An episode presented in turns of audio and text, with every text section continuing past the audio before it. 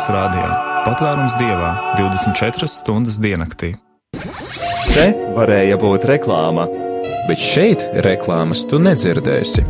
Radio Marija ir nekomerciāla radiostacija, un tās pastāvēšana iespējama tikai pateicoties tavam ziedojumam. Visas radio saimes vārdā pateicamies par tavu atbalstu.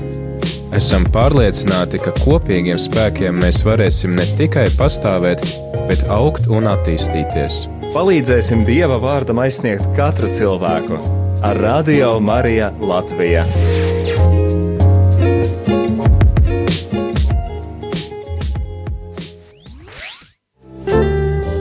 Ir pieci otrdienas pēcpusdienā, un pienācis laiks raidījuma katehisma studijas kopā ar priesteri Ilmāru labākajiem atkārtojumiem.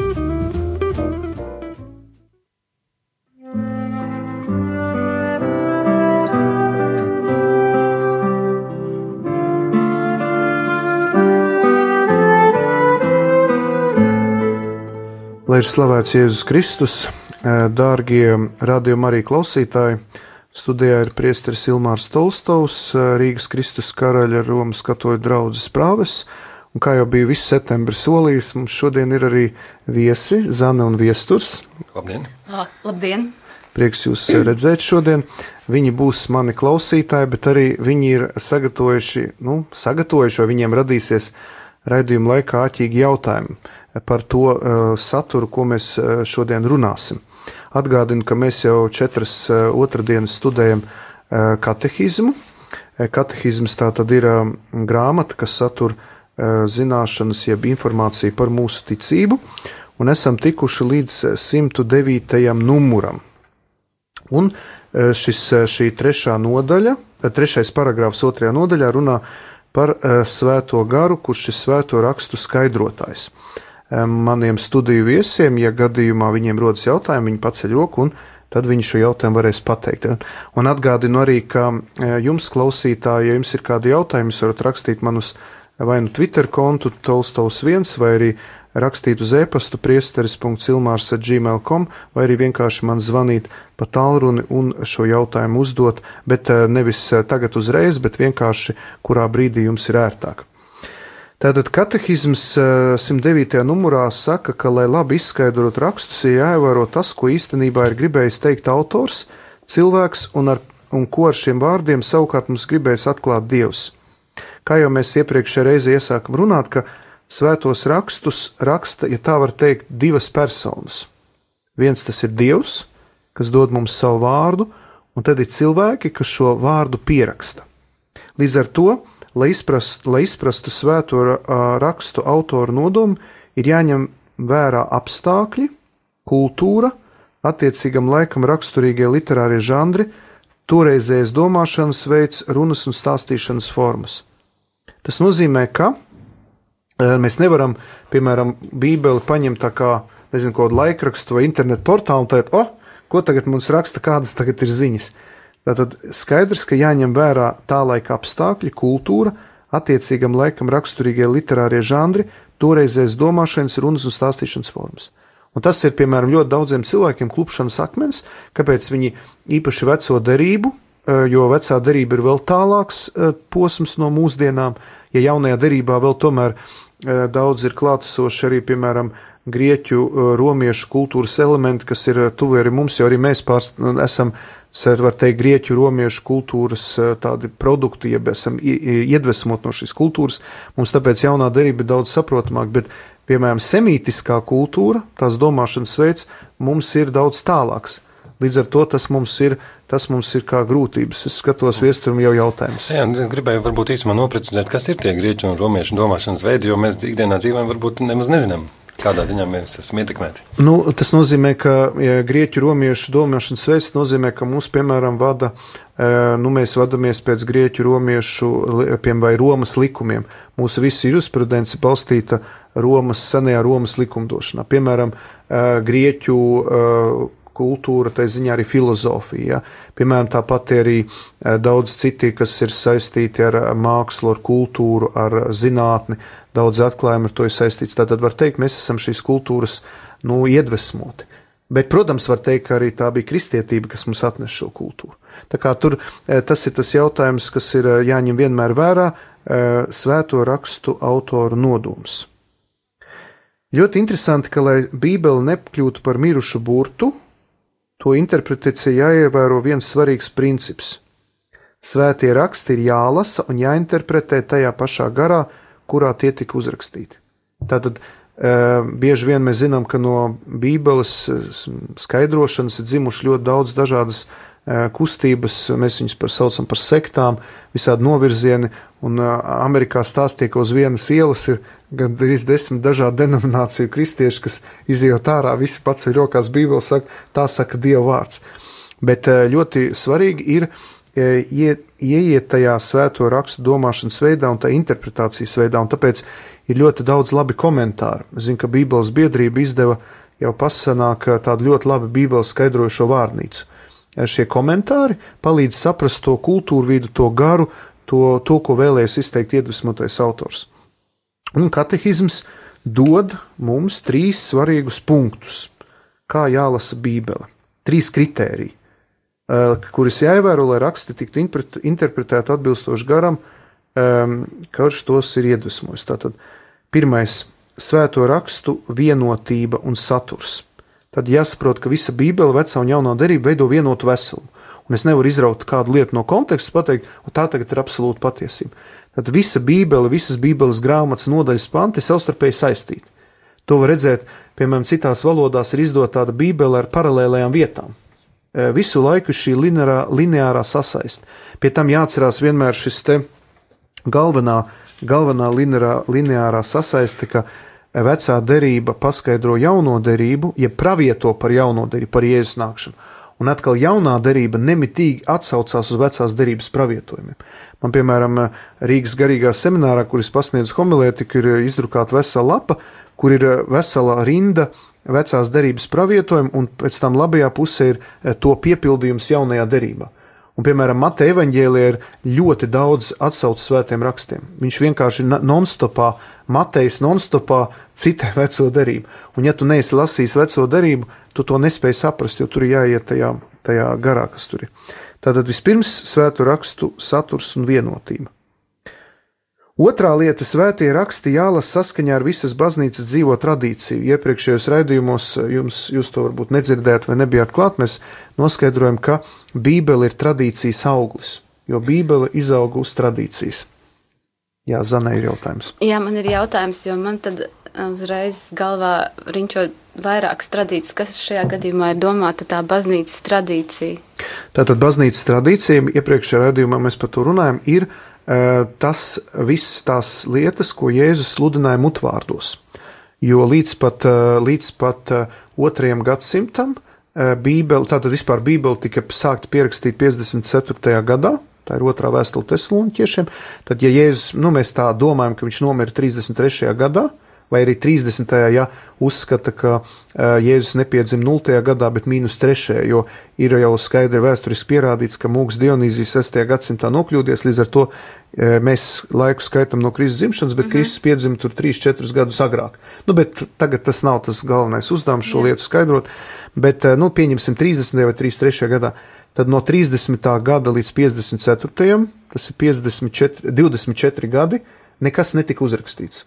Jēzus arī nekur neteica rakstīt Bībeli, pats viņš neko nerakstīja, un eh, viņš teica iet sludināt. Bet 54. gadā uzrakstīt pirmā Pāvila vēstule, un 100. gadā ir uzrakstīts Jāņa atklāsmes grāmata. Tātad Bībeles teksti tapa no 54. līdz 100. gadam. Kas ir interesanti, ka tajā laikā tapa 40 evaņģēliju, Pāvēlam varbūt bija 70 vēstules. Līdz ar to tika rakstīts non-stopā viss kaut kas, visādi stāstīņi par Jēzu, mitoloģiski ar puķis ar trim galvām un vēl nezinu kas cits. Un tad tā tradīcija ir tā baznīcas vide, tās draudzes, kuras sāka tā kā filtrēt un atlasīt, kuras tad grāmatas ir no dieva, kuras atbilst tai Jēzus vēsti, jo jāsaprot, ka 54. simtajā gadā vēl dzīvoja cilvēki, kur varbūt Jēzu bija redzējuši, vai arī viņu vecvecāki redzēja Jēzu, un līdz ar to viņi varēja pilnībā nu, verificēt, vai tā grāmata ir saskanā ar Jēzus vēstu vai nav. Nu, tad man rodas jautājums, pēc kādiem principiem tas apmēram tika darīts. Jo vienmēr ir jautājums, kāpēc tieši šīs grāmatas ir iekļautas mm. ka kanonā un citas nav iekļautas. Jā. Jāsaprot to, ka, piemēram, pareizticīgo bībele ir, vai, ir vairāk grāmatu nekā katoļu, un atkal luterāņiem nav tik daudz, cik katoļiem. Jā. Jās, un jāsaprot, ka arī, piemēram, tajās austrumu baznīcās, kā Sīrijas, eksistē vēl vairāk grāmatas, kuras viņi ir iekļaujuši savā kanonā. Viņi uzskata, ka viņi nāk no otrā gadsimta, un viņi no otrā gadsimta šo grāmatu ir lietojusi. Piemēram, līdz pat 4. gadsimtam Hermas Gans un vēl viena grāmata e, bija uz robežas, vai viņi iekļaut vai neiekļaut kanonā. Bet, eh, kā, nu, var teikt tā, ka 4. gadsimtā ir tāds saucamais moratorija kano, eh, kanons, kas tika atrasts, un tur jau ir uzskaitītas grāmatas, kuras mēs lietojam arī tagad, mm, eh, kuras tad ir iekļautas svēto rakstu kanonā.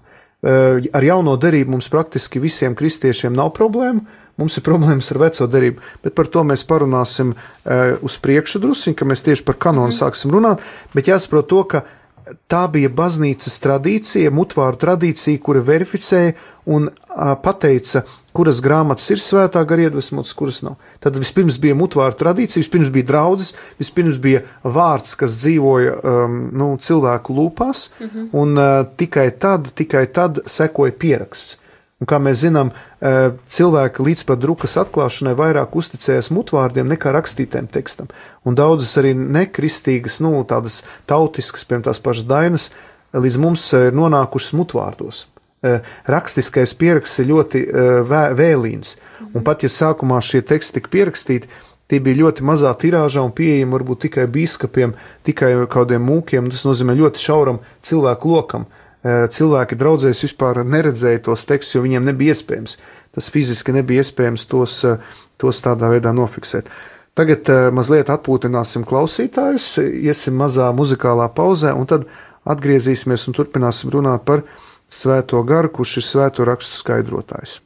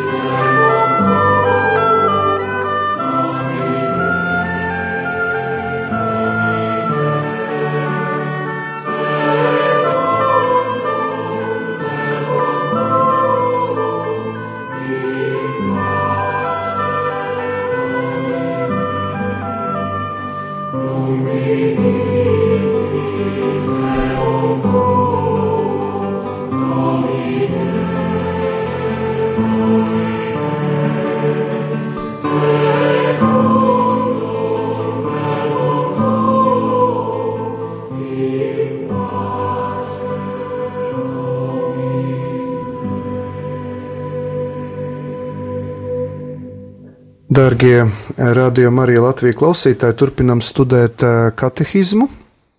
Un, eh, kā jau pirms muzikālās pauzes mēs dzirdējām, mēs šobrīd studējam eh, svēto rakstu iedvesmotību, svēto rakstu sap, izpratni. Un ar mani studijā ir šobrīd Zane un Viesturs, un viņi ir jau, viņu galvas ir pilnas ar āķīgiem jautājumiem, mēģināsim tagad iet uz priekšu un arī atbildēt uz šiem jautājumiem. Bet e, mēs iesākam runāt par to, ka koncils, Vatikāna otrais koncils min trīs kritērijus, kas jāievēro, lai raksts tiktu interpretēts atbilstoši garam, kurš to, kurš to ir iedvesmojis. Tātad svēto rakstu saturs un vienotība, Svētī raksti jālasa saskaņā ar visas baznīcas dzīvo tradīciju. Mēs noskaidrojam, ka tradīcija tā ir pati baznīca, tā ir baznīcas dzīve, jo svētie raksti netika nomesti no debesīm, kā to, piemēram, skaidro islāms, ka Korāns tika tiešā veidā Allaha, eh, no Allaha iedots Muhamedam. Mūsu gadījumā eh, Jēzus nenāca ar Bībeli rokās, un pat tad, kad viņš uzkāpa debesīs, viņš neturēja rokā Bībeli, neteica, ejiet un, un rakstiet Bībeli un nu, lasiet, jo nu, tā, tad, tas radās kā normāls process, jo to vajadzēja pierakstīt, bet pati šī vēsts, ko Jēzus deva mācekļiem, bija balstīta mutvārdos, un viņš saka, ejiet un sludiniet, ejiet un māciet. Tātad dariet to ar lūpām, un, piemēram, mēs arī homilētikā, kad runājam ar semināristiem, mēs uzsveram, ka vārds tikai tad, kad viņš ir dzīves, tikai tad, kad viņš tiek izteikts. Un senos laikos, piemēram, nedrīkstēja lasīt klusām. Klusā lasīšana domās ir radusies salīdzinoši nesen. Agrāk, kad cilvēks lasīja, viņam vajadzēja lasīt pusbalstī, jo bija svarīgi dzirdēt vārdu. Un, eh, un tāpēc arī liturģijā varētu jau pirms sprediķa izprintēt un iedot ticīgam nemaz nelasīt. Vienkārši nu, izdrukā, aizsūta visiem uz e-pastiem, uz, uz, uz sociālajiem tīkliem, viss, bet viņam vārdam jātiek izteiktam. Tāpēc, ja Bībele stāv plauktā, viņa nedzīva. Tas vārds ir nedzīvs, viņš guļ, viņš ir iedrukāts. Eh, vārds kļūst dzīves tad, kad viņu lasa. Man ļoti patika, kad eh, pirms dažiem gadiem tika rīkoti, varbūt arī tagad tiek rīkot tāda Bībeles lasīšanas maratona kad eh, kādā pilsētas centrā tiek uzstādīts mikrofons un vienas diennakts laikā vai kādā laikā tiek izlasīta visa Bībele nu, ar mikrofoniem. Vienkārši tas vārds tiek skaļi pasludināts. Tad viņš iegūst dzīvību, jo viņš izskan. Ja. Un trešais kriterijs ir tic, jāievēro ticības analoģija. Un šeit būs drusciņš sarežģītāk, jo tā analoģija tā ir saistīta ar to, ka um, jā, Bībele ir jāskata kā, kop, kā kopums, uh, bet šeit ir svarīgi, ka jāredz, ka visa Bībele ir iekļauta atklāsmes kopējā plānā. Tas nozīmē, ir tā saucamā kerigma, ko pasludina Jēzus, kad mēs zinām, ka Dievs ir mīlestība, pasaulē nāca grēks, Jēzus Kristus nāca šo pasauli mūs atbrīvot no grēka, viņš nomira augšām cēlās, atsūtīja svēto garu, nodibināja baznīcu un iekļaujoties kopienā, mēs tiekam pestīti. Tad galvenā ticības vēsts. Un visa Bībele ir jāskata šajā šīs galvenās vēsts kontekstā. Vienalga, kuru mēs Bībeles daļu izņemam, eh, viņa visa ir jāskat šajā, šajā kontekstā. Un eh, līdzīgi arī tā ir jāņem vērā visi arī komentāri un viss, eh, kas saistīts ar, ar pašu Bībeli. Jā. Un, un tas vadmotīvs, kurš jāņem vērā, tā, kerigma, tas ir pats kaut kur Bībelē, vai tas ir ārpus tāds nevis jautājums? Tur ir tā, ka tā kerigma ir radusi, tā kerigma ir izkristalizējusies no pašiem svēto rakstu tekstiem. Jo šeit arī parādās tās tradīcijas loma, jo ir lietas, kuras, piemēram, nav atrodamas tiešā veidā Bībelē. Pie mēs nevaram tiešā veidā Bībelē atrast uh, trīsvienības tādu, nu, trīsvienības konceptu vai, piemēram, tādu, jā, kad ir viens dievs trijās personās. Mēs to izsacinām no paša teksta, uh, Baznīca to ir nostiprinājusi tajos pirmajos koncilos, bet mēs tiešā veidā neatrodam. Un līdzīgi arī kerigma nav uh, vārds, kaut, nu, piemēram, apstuļu darbos ir rakstīts, ka ierodas sūtņi, un grieķu valodā ir lietots vārds keriks, kas ir sūtītais. Tā kā vārds kerigma ir bībelē, jo ir tie keriksi, kas pasludina labo vēsti, un var teikt, ka kerigma tā ir uh, labā vēsts, jeb, jeb keriks ir tas, kurš pasludina kerigmu, jeb, jeb to evangelionu, labo vēsti, jeb eh, to, to ziņu par, par Jēzu Kristu, eh, kas eh, ir mums pati svarīgāka. Man ir jautājums, tad tas izriet no tā, ka mēs Bībeli lasām tā kā arī vecā darība ir tā kā Kristus vēstījuma. Nu, par Kristu, tad tas ir tas tā ir tā kerigma, ka mēs viņu skatāmies tā kā, nu, tās abas divas vienu otru skaidrojot. Es īsti nesapratu, ka, kas ir tā kerigma. Tātad uh, kerigma ir uh, visas mūsu ticības, kristīgās ticības īsts kopsavilkums. Tātad tas ir koncentrāts, tas ir tā kā axioma, jeb nu, teorēma, nē, bet es nezinu, kā to labāk pateikt. Tas nozīmē, dažos teikumos ietverts viss kristīgās ticības saturs. Nu, piemēram, Tātad kerigmas teksts ir šāds. Mēs ticam, ka Dievs ir mīlestība, Viņš radīja šo pasauli mīlestības dēļ. Mēs ticam, ka pasaulē ienāca grēks, pateicoties Ādamam un Ievai, tātad pirmvecā grēk, grēks. Šis grēks pāriet uz visiem cilvēkiem, līdz ar to cilvēce e, ir zaudējusi attiecības ar Dievu, attiecības, ie, spēju ieiet debesu valstībā, bet Dievs neatstāja cilvēkus nelēmē, viņš apsolīja glābēju. Visa vecā derība runā par glābēju nākšanu. Nāk Jēzus Kristus, apsolītās mesija, kuru, gal, eh, kuras sludināšanas centrālā vēsts ir atgriezieties no grēkiem un ticiet evaņģēlijum, Dieva valstība ir tuvu. Jēzus Kristus mirst par mūsu grēkiem, bet trešajā dienā augšām ceļas. Un uh, augšām ceļoties apsola, ka viņš atsūtīs svēto garu, kurš mums visu iemācīs. Viņš uzkāpa debesīs, bet aiz sevis atstāja baznīcu, kas ir kopiena, kas turpina Jēzus Kristus atnesto vēstu. Un ja mēs pieņemam Jēzu par savu personisko glābēju un kungu, atveramies šai vēstī un iecinām savā sirdī svēto garu un esam dzīvā kontaktā ar kopienu, ar baznīcu, mēs tiekam glābti.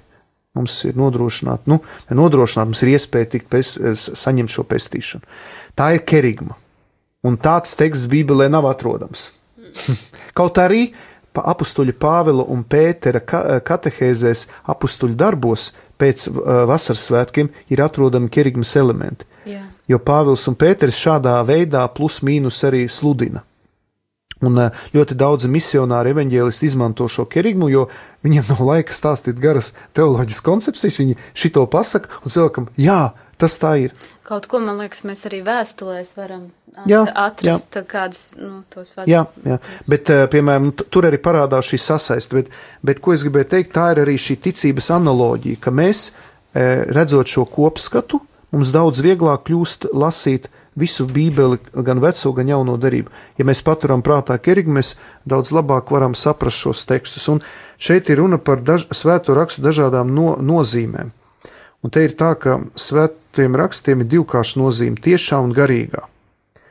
Un garīgā nozīme var dalīties kā alegoriskā, morāliskā un anagoģiskā. Tad tiešā nozīme nozīmē tas, ka tas, ko ir, mēs lasām, tas tā arī ir. Tas, kas ir uzrakstīts. Garīgā nozīme dalās tātad alegoriskajā nozīmē. Tātad eh, ļoti daudzi notikumi vecajā derībā runā par Kristu, kā, nu, piemēram, daudzi vecās derības personāžu notikumi ir tipoloģiski. Piemēram, eh, Noasa plūdi simbolizē kristību. Tas, kad eh, Ābrahams nes upurēt savu dēlu Īzaku uz kalnu, simbolizē, ka Kristus tiks upurēts. Piemēram, sarkanās jūras čērsošana ir kristības pirmtēls. Jozo, kad šķērso kristību, arī ir pārēja no vecās uz jauno dzīvi. Tātad šī ir tā e, alegoriskā nozīme. Tad ir morāliskā nozīme. Ļoti daudz notikumi, kurus mēs atrodam svētajos rakstos, e, viņi e, nu, norāda uz morāli, tātad aicina mūs kļūt labākiem, un anagoģiskā nozīme tā ir e, vērsta uz to, ka visi Bībeles teksti mūs aicina uz ieiešanu debesu valstībā. E, Visi teksti ved mūsu pārdabisko pa- pasauli. Jā, bija jautājums. jums. Tikai par to alegorisko nozīmi, ka mēs skolā, kad esam mācījušies par alegorijām, kā tādām, vai cilvēks daudz varbūt nodomās, ka ja alegoriski tā, tas nemaz nav noticis, piemēram. Ka, ja tas ir tikai jāatver tikai alegoriski, un mm -hmm. par ko es pieļauju, arī daudz ir bijis strīdu, kāda ir tā īsa atbilde, kā mēs uzskatām. Jā, tas ļoti interesanti, jo Bībelē ir dažas personas un daži notikumi, kur reāli nekad nav eksistējuši. Jēzus izmanto bieži vien stāstus, viņš stāsta reiz kādam tām bija divi dēli. Jaunākais un vecākais. Mēs nezinām personas kodu vecākam, jaunākam dēlam. Mēs nezinām vārdu uzvārdu. Var gadīties, ka tas ir izdomāts stāsts. Un līdzīgi arī ar vecās derības notikumiem ir da daudzi notikumi, kuri vēsturiski pierādīti kā fakti, bet ir, piemēram, uzskats, ka tāds ieps nekad nav eksistējis, ka tas vienkārši bija morāliski pamācošs tās, varbūt alegorisks, jo daudzi iebā saskata Kristu, jo viņš ir taisnīgais, kurš cieš netaisnīgi. Ja. Līdz ar to daudzi uh, cilvēki domā, ka viss Bībelē, kas pierakstīts, burtiski tā arī ir un tā tur ir noticis vēsturiski. Ir dažas, piemēram, tāpat dzīslas grāmata, piemēram, augstā dziesma par uh, vīriešu un sieviešu mīlestību. Nav zināms, vai viņi vispār tāda eksistē. Varbūt autors vienkārši runāja par kādu vīrieti, sievieti, kurš vienkārši ir nu, tādi cilvēki. Līdz ar to var teikt, ka jā, šī alegoriskā nozīme nozīmē, ka mēs tik daudz nepievēršam uzmanību tai personai, bet skatāmies uz viņu caur Jēzus Kristus acīm. Paldies, uh, radio Marija klausītājiem, redziet, cik ātri pagāja mūsu šī raidījuma laiks. Paldies arī Viesturam un Zanai par to, ka bija klāt, kad iesaistījās ar jautājumiem. Redziet, mēs nekur tālu netikām, bet, kā jau es teicu vienā raidījumā, mums jau nekur ir tālu nevajag steigties, jo laiks mums ir gana, un mēs varam kaut vai desmit gadus šo katehizmu turpināt studēt. Vismaz radio Marija būs iespēja raidījumam laiks un varēs, kā saka klausītāji, būt klātesoši. Paldies un uz tikšanos nākamajā reizē. Noslēgsim arī lūkšanu Gods lai ir tēvam un dēlam un svētajam garam, kā tas no iesākuma ir bijis tā tagad un vienmēr, mūžīgi mūžos. Āmen! Dieva tēva un dēla un svētā gara vārdā. Āmen! Amen.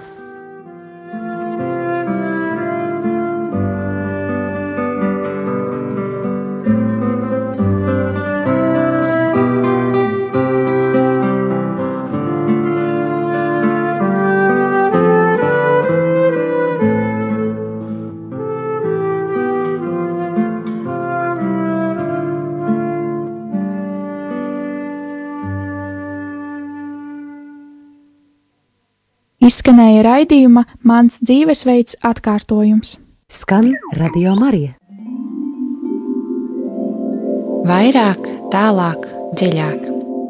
Kustība prosantitāte aicina tevi pievērsties svētajiem rakstiem un kopā mācīties tos praktiski pielietot savā ikdienas dzīvē. Mācīsimies saklausīt, ko Jēzus no mums vēlas un kā mēs varam kļūt labāki tieši šodien tieši tur, kur mēs esam. Klausies kustības prosantitāte raidījumu katru otrdienu, pulkstens astoņos.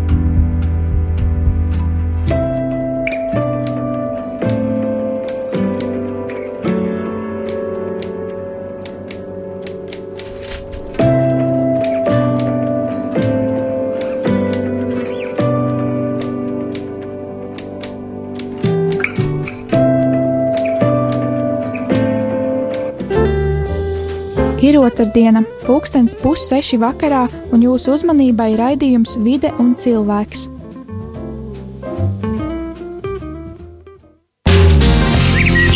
Ēterā raidījums Vide un cilvēks par atbildīgu dzīvesveidu, vides resursu ilgspējīgu izmantošanu un dabas vērtību saglabāšanu. Sveicināti radio FA, divu krastu radio i radio Marija Latvija klausētoji. Ar jums kopā esmu Astenis Bikovskis, izskaņojumu sots vidas aizsardzības fonda atbalstātīs raidījumu ciklus Vida i cilvēks. Šodienas raidījumā skaidrošu, vai Latgulas īdzīvotoji šķiroja atkritumus, I arī tūdeļ, kam pie katras daudzdzīvokļu sātas nav izvītoti atkritumu šķirošanas konteineri. Stostiešu arī, kurā Latgulas pusī ir visaktīvākie bārņi, kuri savokuši visvairāk makulatūras, kā arī gastiešu atkritumu izgostuvē. I atklošu, kā atkritumi tiek šķiroti, kaut tī nūnok izgostuvī. Ēterā raidījums Vide un cilvēks par atbildīgu dzīvesveidu, vides resursu ilgspējīgu izmantošanu un dabas vērtību saglabāšanu. Rieziņas pilsētā nejauši satiktiem iedzīvotājiem jautāju, vai viņi ikdienā šķiroja atkritumus. Nešķirojam. Nu, mēs nes, neprotam, laikam, kā tur viņi šķiroti. Nezinu, es ne, nešķirojam. Godīgi sakot, nezinu, viens konteineris zaļais, visu tur arī sviežam. Protams, ka šķirojam, tāpēc, ka tas, kas deg, tas tiek sadedzināts, tas, kas nedeg, tas nodots uz atkritumiem un viss. Nu, šķiroja. Jā, šķirojam. Tas ir novadā, bet šķirojam. Mums ir uzlikti atkritumu tā, konteineri, papīrs, stikls, plasmasa. Jā, Jā cenšos. Nē, nu, ja būtu tā sistēma, pārskatīt vajag labāk tomēr. Kā pagastos pie mums e, viens konteiners un viss. Nu, ir tur papīri, jā, papīri, bet tur jābūt ideāliem tiem papīriem, kartonam. Un tāpat arī tam pudelēm jābūt tīrām. Un tikai pudeles plasmasas olu paciņas pie plasmasas neiet, un daudz kas neiet pie plasmasas. Es uzskatu, ka tie vienreizējie trauki, ko lietojam plasmas, tas viss varētu iet pie plasmasas, es tā domāju. Nu, nezinu, varbūt man maldinoši uzskati. Nu tā. Jā, cenšos. Kopā ar Dēlu to darām. Mēs eh, šķirojam gan papīru, kartonu, gan plasmasas pudeles. Bet, ja būtu pie mājas arī konteineris stiklam, eh, tad arī noteikti to. Bet tā kā nav, tad sanāk mest pie sadzīves atkritumiem. Mēs nešķirojam. Nu, redziet, kā. Es dzīvoju tur dārza ielā. Visu vienā kulītē, visi nesim, mēs tā nesam. Tur nav kur mums šķirot, jo mums viss e, konteineri vienādi, ja visi liek atsevišķi kaut kur konteineris pierakstīs, ka tur var būt plasmasas pūdeles likt vai ko. Mums tur nav. Diemžēl nē. Tāpēc tur, kur es dzīvoju, to diemžēl nepiedāvā. Nē, praktiski nešķiroju. Nē. Tāpēc, ka tur mums tikai vieni konteineri nav dažādiem atkritumiem. Vienkārši vienā, vienā konteinerā metam visus atkritumus. Jā, tā, tā vienkārši tāpēc, ja būtu, protams, atsevišķi, tad noteikti šķirotu. Jā. Nu, pēc iespējas, bet principā zinu, ka tikai atsevišķi ir paredzēts konteiners, man liekas, stiklam, bet pie mājas atsevišķi konteineru nav, piemēram, kaut kādiem papīram un plasmasai. Tāpēc, nu, tikai tā apmēram. Kādas tās iespējas ir, būtu jau labāk, protams, ja būtu iespējams labāk, vairāk sašķirot. Ā, bērnam arī, kad mums labi ir tas, ka tad, ka ir tā alas akcija, kad skolās var vākt tos plasmas pudeles. Tad tās visas plasmas pudeles mēs, protams, turien tad skolu bērns aiznes. Bet, nu, tas arī, diemžēl, viss. Bet, protams, ja būtu iespēja un tie konteineri būtu vairāk iespējas vēl viņus uh, labāk šķirot dažādākos veidos, ja papīrs, uh, plasmas un stikls, ja, tad, uh, protams, mēs to darītu. At, atkritumus nešķiroja. Nav mums atsevišķi tādu konteineru. Nav konteineru. Jā. Отшкируату. Ой, нашкирую. На у меня открытому свина потедеевую. На, открытому man nekādu lalu. Nav, nav atsevišķu mūsu. Kūpējusi. Visu, visus vīnam steklus, papīrus visus kūpā. Naškiruju. Nu, vīna pati dzēvoju, nav tādu gabarītu nekādu. Ir tā, ka nu veikala miznas, tokti maisim nas. Ir to naškiroju. Mūsim daži konteineru tā nav tādu atsevišķu škirot. Uh, nē, manā ģimenē tas nav pieņemts, bet, uh, manuprāt, kādreiz es sākšu ar to nodarboties, jo es gribu dzīvot tīrā pasaulē un arī kaut ko izdarīt pasaules labā. Ne, nešķirojam. Tāpēc, ka mums nav pieejams tie konteineri, kur, nu, kur sadalā. Jā, un darbā šķirojam, bet uh, ir redzēts tā, ka viņi vienkārši saber vienā konteinerā. Atbrauc mašīna un saber visus vienā. Nu, lielas jēgas nav. Nē, cik mājās jābūt atkritumu kastē, lai šķirotu? Atsevišķi pudelēm, atsevišķi papīram, atsevišķi ēdienam. Ok, labi, mums tas dzīvoklis nav mazākais. Tagad iedomājieties, cilvēks dzīvo vienastabu dzīvoklī. Kur viņam to visu turēt? Nē, put, nu, nē, nē visu vienam izkastē metam un, un, un metam tad ārā. Jā, šķiroju. Diemžēl nešķiroju, jo tādu ir ļoti maz. Nav, nav ko šķirot. Es, es esmu mājās ļoti reti, tikai nakti un visu laiku esmu darbā. Nē, diemžēl. Nu, tāpēc, ka tāpat viss saliek vienā kaudzē un aizved. Neredzu tam jēgu šobrīd. Nu, es cenšos, protams, bet nevienmēr tas sanāk, jo pilsētā nav vispār pie, nu, pieejami šie atkritumu konteineri atsevišķiem atkritumiem. Nu, bet tā es, protams, to daru. Kā tikko dzirdējām Riezikņas īlos veiktajā iedzīvotāju aptaujā, liela daļa satiktūs cilvēku tomēr nešķiroja atkritumus. Aizabildinājās, ka blokus daudzdzīvokļu sātum nāsūt atkritumu šķirošanas konteineru. Bet izrāda, ka pašam iedzīvotājiem ir jābūt aktīvākiem, jo raksta īsnāgumi ar lūgumu sātas apsaimniekotājiem uzstādīt itāidus atkritumu šķirošanas konteinerus. Dēļ to devūs pie Rieziņas namsaimnieka valdes lūcekļa Pētera Dzalbes, lai skaidrotu itū situāciju ar atkritumu šķirošanas konteinerim Rieziņas pilsētā.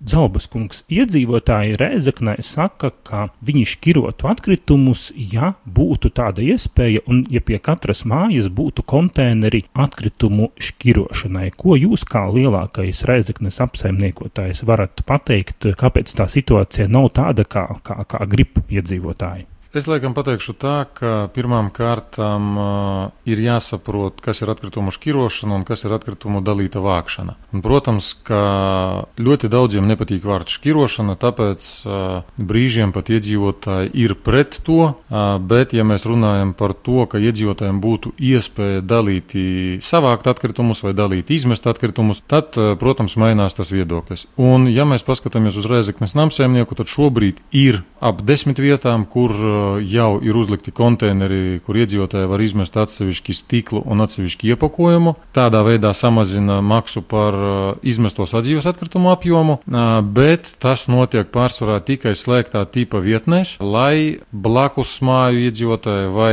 citi pilsētas iedzīvotāji neizmestu atkritumus, jo māja ir pieņemusi lēmumu uh, izmest un dalīti vākt atkritumus. Un, protams, kā arī citās vietās mēs, kā Reizeknes namsēmnieks, iesim pie iedzīvotājiem iedzīvotājiem un būsim tie iniciatori, lai pastāstītu un parādītu iedzīvotājiem, ka ir jēga no dalītās atkrituma vākšanas, jo tas ir vienīgais veids, kā šobrīd mēs varam cīnīties ar pieaugušo dabas resursu nodokli un palīdzēt iedzīvotājiem samazināt rēķinus par sadzīves atkritumiem, kuri nokļūst līdz poligonam. Tad sanāk tā, ka ja iedzīvotāji, arī šie iedzīvotāji, ko mēs tikko dzirdējām, aptaujātus Reizeknes ielās, saka, ka mums nav tāda iespēja pie katras mājas, tad tiem iedzīvotājiem pašiem ir jābūt aktīvākiem un jāraksta šos iesniegumus un jālūdz un jābūt kādam kopējam mērķim. Es teiktu tā, ka tā ir kopējā sadarbība namsēmniekam ar saviem klientiem un ar saviem iedzīvotājiem, kurus mēs apkalpojam. Jo, ja mēs redzam, ka šis iedzīvotājs maksā vairāk kā vidējais uh, rezeknietis, tad, protams, ka mēs paši iesim pie viņiem un piedāvāsim to veidu, ka var dalīti savācot atkritumus, samazināt rēķinu par sadzīves atkritumiem, un, protams, ka arī gaidām aktīvo, aktīvāku iesaistīšanos no pašiem iedzīvotājiem, kad viņi kopsapulcēs pieņem lēmumu par to, ka viņi grib uh, savā atkritumu savākšanas punktā uzstādīt arī dalītās vākšanas konteinerus atsevišķi stiklam un atsevišķi iepakojumam. Tad jūs atzīstat, ka tomēr vēl ir pie kā strādāt, un, un, un arī pašiem iedzīvotājiem vēl jāpaliek uh, izglītotākiem un tādiem uzstājīgākiem uz šo uh, dalīto atkritumu vākšanu. Šeit es gribētu pateikt, laikam, ka ir jāpaskatās uz labām praksēm, uz labiem piemēriem. Piemēram, Daugopilī gadus četrus atpakaļ bija iedibināta ekoskola, jā, kad ar iepriekšējo operatoru bija uzsākts process, kad visās izglītības iestādēs, gan sākumskolā, gan bērnu dārzos tika uzstādīti konteineri priekš at, at, atsevišķas uh, kartona un papīra savākšanas, jā, un tas ir devis labus rezultātus. Un, uh, ko es gribētu uzslavēt? Es gribētu uzslavēt tieši bērnus, kuri pēc tam māca savus vecākus un savus vecvecākus. Un, protams, kā arī Reizeknes namsēmnieks šobrīd rāda piemēru saviem iedzīvotājiem un tādā pašā veidā cenšas samazināt savus tēriņus par atkritumu izvešanu, uzstādot savā teritorijā konteineru priekš dalīti savāktiem atkritumiem priekš iepakojumu pakojuma priekš papīra, kuru mēs tad tālāk nododam bezmaksas pārstrādē. Kas tad ir jādara iedzīvotājiem, kuriem jūs esat šī pakalpojuma sniedzējs, ja viņi tomēr grib šķirot. Tātad viņiem kopā mājā ir jāvienojas, ka viņi grib, viņiem jāraksta kopējs iesniegums. Vismaz divu, trīs cilvēku iesniegums namsēmniekam, tālāk namsēmnieks organizēs kopsapulci un kopsapulcē pieņemsim lēmumu par to, ka ir nepieciešams uzstādīt papildus konteinerus dalīt atkritumu savākšanai. Vai tas izmaksas palielinās vai samazinās? Tam būtu jāsamazina konkrētas izmaksas par eh, mēnesī nododamo sadzīves atkritumu daudzumu, jo atsevišķi savāktie atkritumi, kartons un stikls tiek paņemti bez maksas. Un, ja mēs paskatāmies uz stiklu, ka tas ir viens no smagākajiem atkritumu veidiem, tad tas būtiski samazina to atkritumu apjomu, kurš aiziet līdz uh, poligonam. Es ieteiktu iedzīvotājiem griezties pie namsēmnieka un būt aktīvākiem, jo dalīt atkritumu vākšana palīdz katram iekonomēt savā makā naudiņu. Ēterā raidījums Vide un cilvēks par atbildīgu dzīvesveidu, vides resursu ilgspējīgu izmantošanu un dabas vērtību saglabāšanu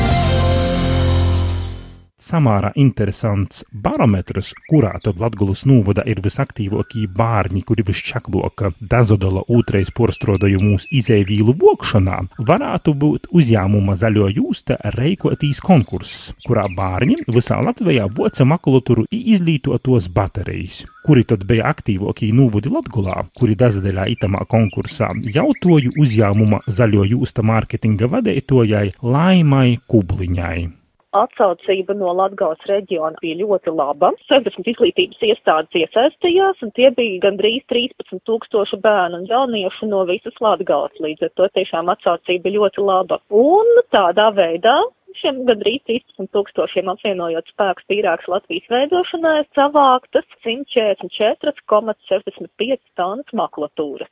Līdzīgi rezultāti arī ir ar bateriju vākšanu. Izlietotās baterijas arī vidē kaitīgi atkritumi, kuri noteikti ir jāvāc pārstrādē, tāpēc mēs aicinājām arī skolas starpniecību šos vidē kaitīgos atkritumus savākt. No Latgales konkursā piedalījās 44 izglītības iestādes, tie bija 7,5 tūkstoši bērnu, un visiem kopā izdevās savākt 3,146 tonnas izlietoto bateriju. Būtībā tie ir, nu, apmēram 9% no, no, no visiem konkursu ietveros savāktiem bateriju apjomiem visā Latvijā, tā ka rādītājs diezgan labs. Um, skolaini varētu būt tā kā barometrs, lai noskaidrotu, kurās pašvaldībās ir aktīvākie uh, atkritumu šķirotāji un kurās varbūt pasīvākie. Sakiet lūdzu, um, kuri tad bija tie aktīvākie Latgales novadi, kuros ir savākts lielākais daudzums šīs makulatūras un arī nolietotos bateriju? No vienas puses, it kā varētu teikt, jā, jo vairāk bērnu piedalās, jo vairāk bērnu savāc, jo, nu, tas rāda to, to pašvaldības kopējo rādītāju. Taču no otras puses varbūt negribētos gluži tā to attiecināt, jo nevienmēr bērnu atsaucība un iesaisti konkursos parāda to, ka tieši, nu, tad, tad visas pašvaldības līmenī tas ir tāds, nu, uzskatāms rādītājs, jo bieži vien varbūt nevis viņi piedaloties konkursos, bet ikdienā šķirojot atkritumus arī savāc daudz atkritumus, tāpēc noteikti negribētu teikt, ka tikai tie, kas piedalās konkursos, tie tad ir tie aktīvākie šķirotāji. Bet jebkurā gadījumā, nu, noteikti varam paslavēt Daugavpils pilsētu un Daugavpils novadu. Piemēram, makulatūras vākšanas konkursā kopā viņiem izdevies savākt uh, teju 30 tonnas makulatūras, un tie apjomi tiešām ir iespaidīgi. Čaklākie, piemēram, makulatūras vākšanā no Daugavpils bija Daugavpils 13. Vidusskolas audzēkņi, viņi savāca uh, 5,9 tonnas makulatūras. Nu, un arī noteikti uzslavas ir pelnījusi arī Daugavpils centra vidusskola. Viņas audzēkņi savākus 5,4 tonnas makulatūras. Ja mēs skatāmies par baterijām, baterijās arī noteikti slavējams Daugavpils novads un Daugavpils pilsēta. Atsaucība bija arī ļoti jauka. 15 izglītības iestādes piedalījās un savāca 572 kg bateriju. Par šiem atkritumu vākšanas pasākumiem bija varbūt kaut kādi novadi, no kuriem gribētos Latgales reģionā lielāku aktivitāti? Tā neviena nosodīt vai, vai paskudināt noteikti negribētos, jo tomēr tas ir vairāk nevis pašu bērnu darbs, bet sākotnē, lai vispār šajā konkursā iesaistītos, tas ir tomēr mācību iestādes darbinieku darbs un iniciatīva. Jo tā kā dalībnieks konkursā reāli ir mācība iestāde, tad, protams, viņi arī katrs skatās, nu, kā visu skolu iesaistīt konkursā, kā motivēt bērnus un arī kā to informāciju nodot līdz mājiniekiem. Kādi tad šobrīd tie lielākie problēma jautājumi tieši atkritumu šķirošanas jomā? Problēma jautājumi būtu tādi, ka varbūt tās ne visās pašvaldībās ir gan nopietni padomāts, lai iedzīvotājiem būtu iespēja šķirot atkritumus ikdienā. Bieži vien to mēs redzam arī konkursu ietvaros, ka šādas aktivitātes kā konkursi varbūt pat iedzīvotājiem šķiet daudz ērtāks un parocīgāks, nu, risinājums, kā šķirotos atkritumus nodot tālāk pārstrādē, jo bieži vien tā infrastruktūra iedzīvotāju skatījumā nav pietiekama vai arī nav vērts sasniedzama, kad mēs bijām rīkojuši arī, piemēram, nolietot elektroiekārtu iekārtu vākšanas kampaņu, nu tad saņēmām arī tādu plašu rezonanci, ka nereti tas vispār varbūt pat vienīgais veids, kā kādā mazākā miestā viņi varētu tās elektroiekārtas utilizēt. Līdz ar to, nu, tas ir tas, pie kā noteikti būtu katrai pašvaldībai vērts padomāt un piestrādāt pie tā, lai atkritumu šķirošana ne tikai būtu teorētiskā līmenī pārunāta un, un, un iedzīvotāji sagatavota tam, bet arī, lai fiziski viņiem būtu uzreiz arī iespēja tādas zināšanas pielietot praksē. Ēterā raidījums Vide un cilvēks par atbildīgu dzīvesveidu, vides resursu ilgspējīgu izmantošanu un dabas vērtību saglabāšanu. Līdz oktobra beigām klausieties ik pēc nedēļas krastu radio un radio FA programmās 4.16.30 ar atkārtojumu sestdienās 15. un Radio Marija Latvija programmā 2.17.30 ar atkārtojumu sestdienās 13. Raidījumu finansiāli atbalsta Latvijas vides aizsardzības fonds. Bet kas tad ar atkritumiem notiek izgostuvā? Lai to noskaidrotu, devu sazatikt ar Austrumlatgulas atkritumu apsaimniekošanas sabiedrības valdes locekli Aigaru Metlānu. Kur mēs tā tagad esam atbraukuši? Jūs esat atbraukuši uz atkritumu apglabāšanas poligonu Križevniki. Itaņokam tiek veikta atkritumu gan apglabāšana, gan reģistrēšana, gan šķirošana, gan sagatavošana tolokajai porstrodēji. Ja tādi svarīgi sverūs, zitīm svarim laikam, tad tos atkritumu mašīnas sver. Tī svari domāti priekš atkritumu reģistrācijas. Mašīna iebraucot tiek nosvērta pilna, Toļāk mašīna tiek virzīta uz angāru, ja izkraunās, tad atkal tukša tiek nosvārta un starpība tas ir īvestīs atkritumu apjoms. Tad tie mašīni te tiek nosvārta un kur iebrauc toļāk? Toļāk iebrauc uz šķirošanas angāru. Zitūta lielu zaļu. Jā. Nu, aizīsim uz to lielu zaļu, pazavērsim, kas ir tam angārā tad noteikti. Tad itis ir tas šķirošanas angārs. Jā.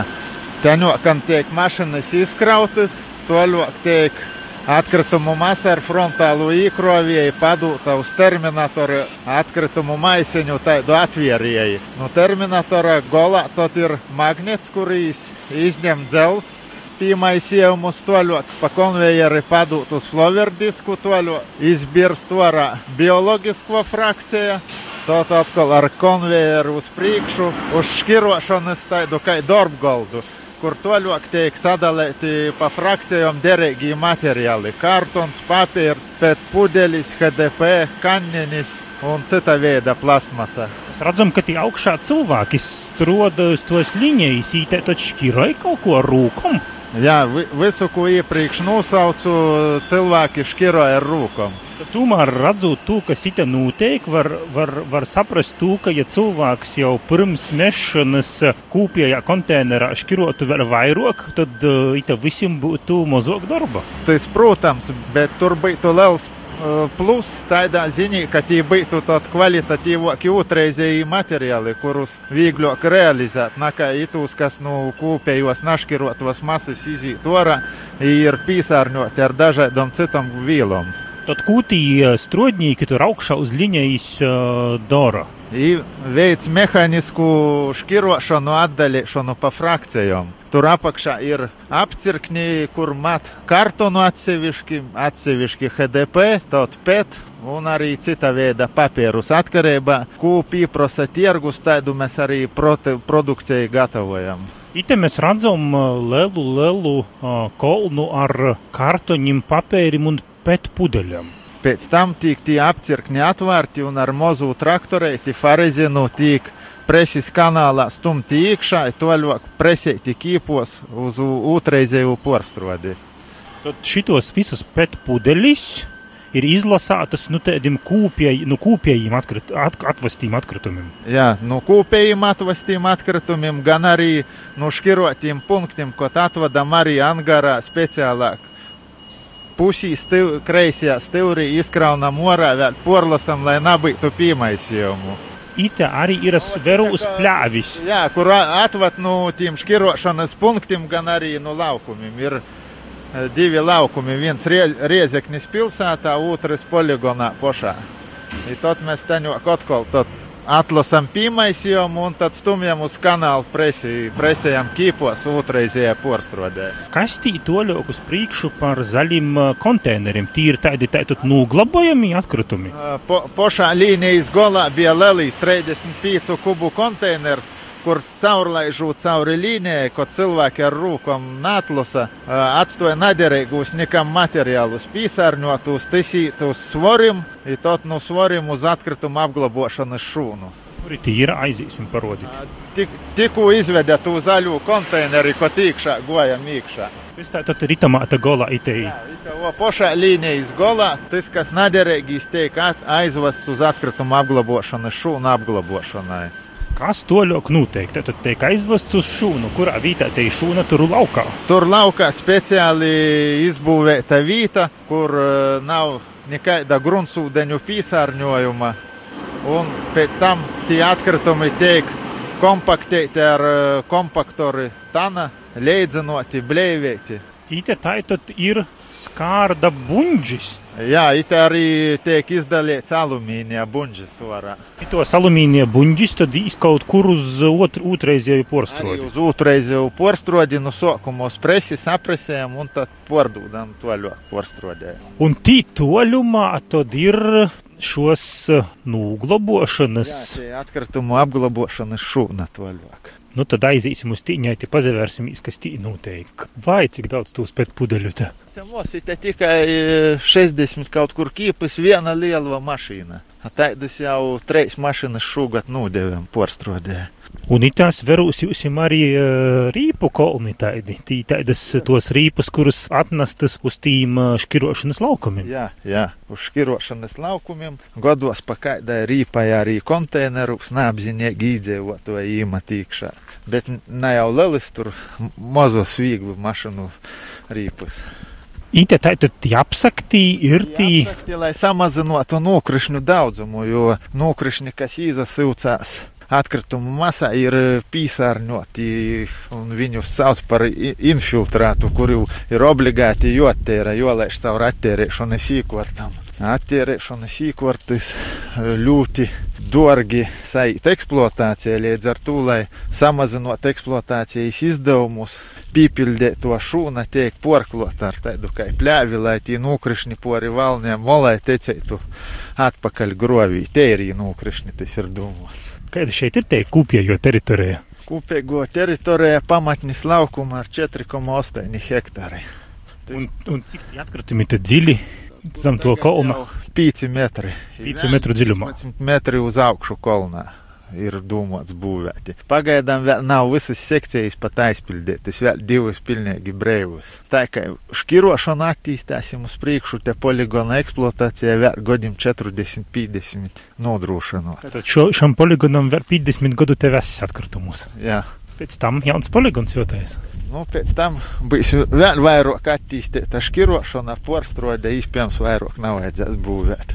Kā tā ar lai kaut kāds piesārņojums nanūkļūs dabā šeit, tad apakšā nav nekādu gruntsīdeņu? Tā, no, ka tā ir izolēta šūna, kur apakšā ir bentonīta mola paklojas, HDP paklojas, vēl virsā geotekstils, kas aizsargoja caurduršanu, to pusmetris smilšu ar drenu sistēmu kur tie visi nokrišņi, kurus sauc par infiltrātu, tiek padūti toļāk pa drenu sistēmu uz attērēšanas īkortām. Toļāk tad attērēšanas īkortas veic savu darbu, jos saucos reverso osmoze, kas zem liela spīdīne, tad tu infiltrātu sadala tērija frakcija un natērija. Natēru frakciju mēs atkal izsmedzinājām uz atkritumu krātuvi atpakaļ, mitrinājot tādējādi samazinot pašaizdegšanos riskus, kā arī tērijas ūdens vienkārši ir novadīts grāvī. Jo tas ir kā tehniski pilnīgi tērs destilēts ūdens. Mitens uh, poligons pīsārņot dabu i teoretiski praktiski nevar. Nevar. Vienīgais ja putni vai vējš aiznes kādus plasmasas kulētis, bet mēs jos salosam pa apkārtēju teritoriju, lai nebūtu. Šobrīd, šobrīd ir tos Eiropas direktīvas, kā atkritumu apjomu poligonu uz būs josamazināja tas ir kā nākotnes sauciens, lai mazāk būtu daba atkritumu, lai visu, ko cilvēks saražoja, porstrādātu, nevis pēc sevis atstotu naporstrādājumus kaut kādu vīlu kolnus. Jā, vienīgais globiens visiem ir draudzīgi škirot.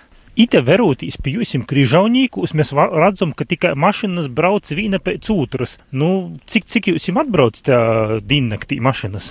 Aptuveni vidēji 15. Nu, cik lielas Latvijas teritorijas? Nu, septiņiem novadiem. Rieziknis pilsēta, Rieziknis novads, Siblis novads, Korsovas novads, Lūdzes novads, Zilupis un Viļānu novads. Ēterā raidījums Vide un cilvēks par atbildīgu dzīvesveidu, vides resursu ilgspējīgu izmantošanu un dabas vērtību saglabāšanu. Tā ir lūk ar ekskursēju pa atkritumu poligonu Križevņikiem. Šodien izskaņ raidījums Vide i cilvēks. Vēl tik atgodinošu, ka par sakūptu i teiru Latveju jozarūpēja mūsim pošim. Dēļ to škirosim atkritumus i aicinosim tū darēt savus draugus, rodus i kaimiņus. Raidījumu vidēji cilvēku šodien veidoju As Tenis Bikovskis. Iz sazdzirdēšanu jau pēc divom nedēļom, kaut itamā pat laikā runāsim par pozitīviem piemēriem atkritumu šķirošanā. Ēterā raidījums Vide un cilvēks par atbildīgu dzīvesveidu, vides resursu ilgspējīgu izmantošanu un dabas vērtību saglabāšanu. Līdz oktobra beigām klausieties ik pēc nedēļas divu krastu radio un radio FA programmās 4.16.30 ar atkārtojumu sestdienās 15. un radio Marija Latvija programmā 2.17.30 ar atkārtojumu sestdienās 13. Raidījumu finansiāli atbalsta Latvijas vides aizsardzības fonds.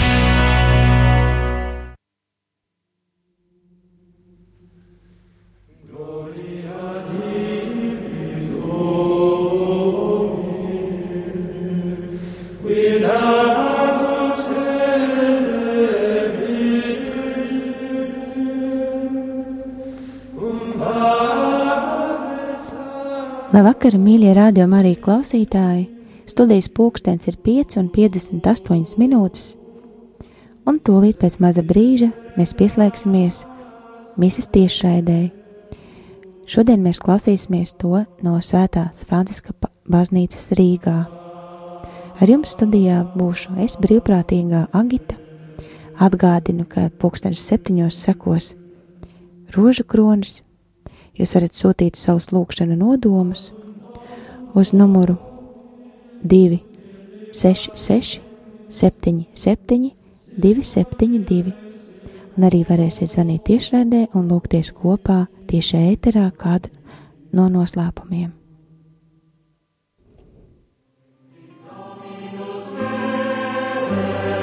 Amen.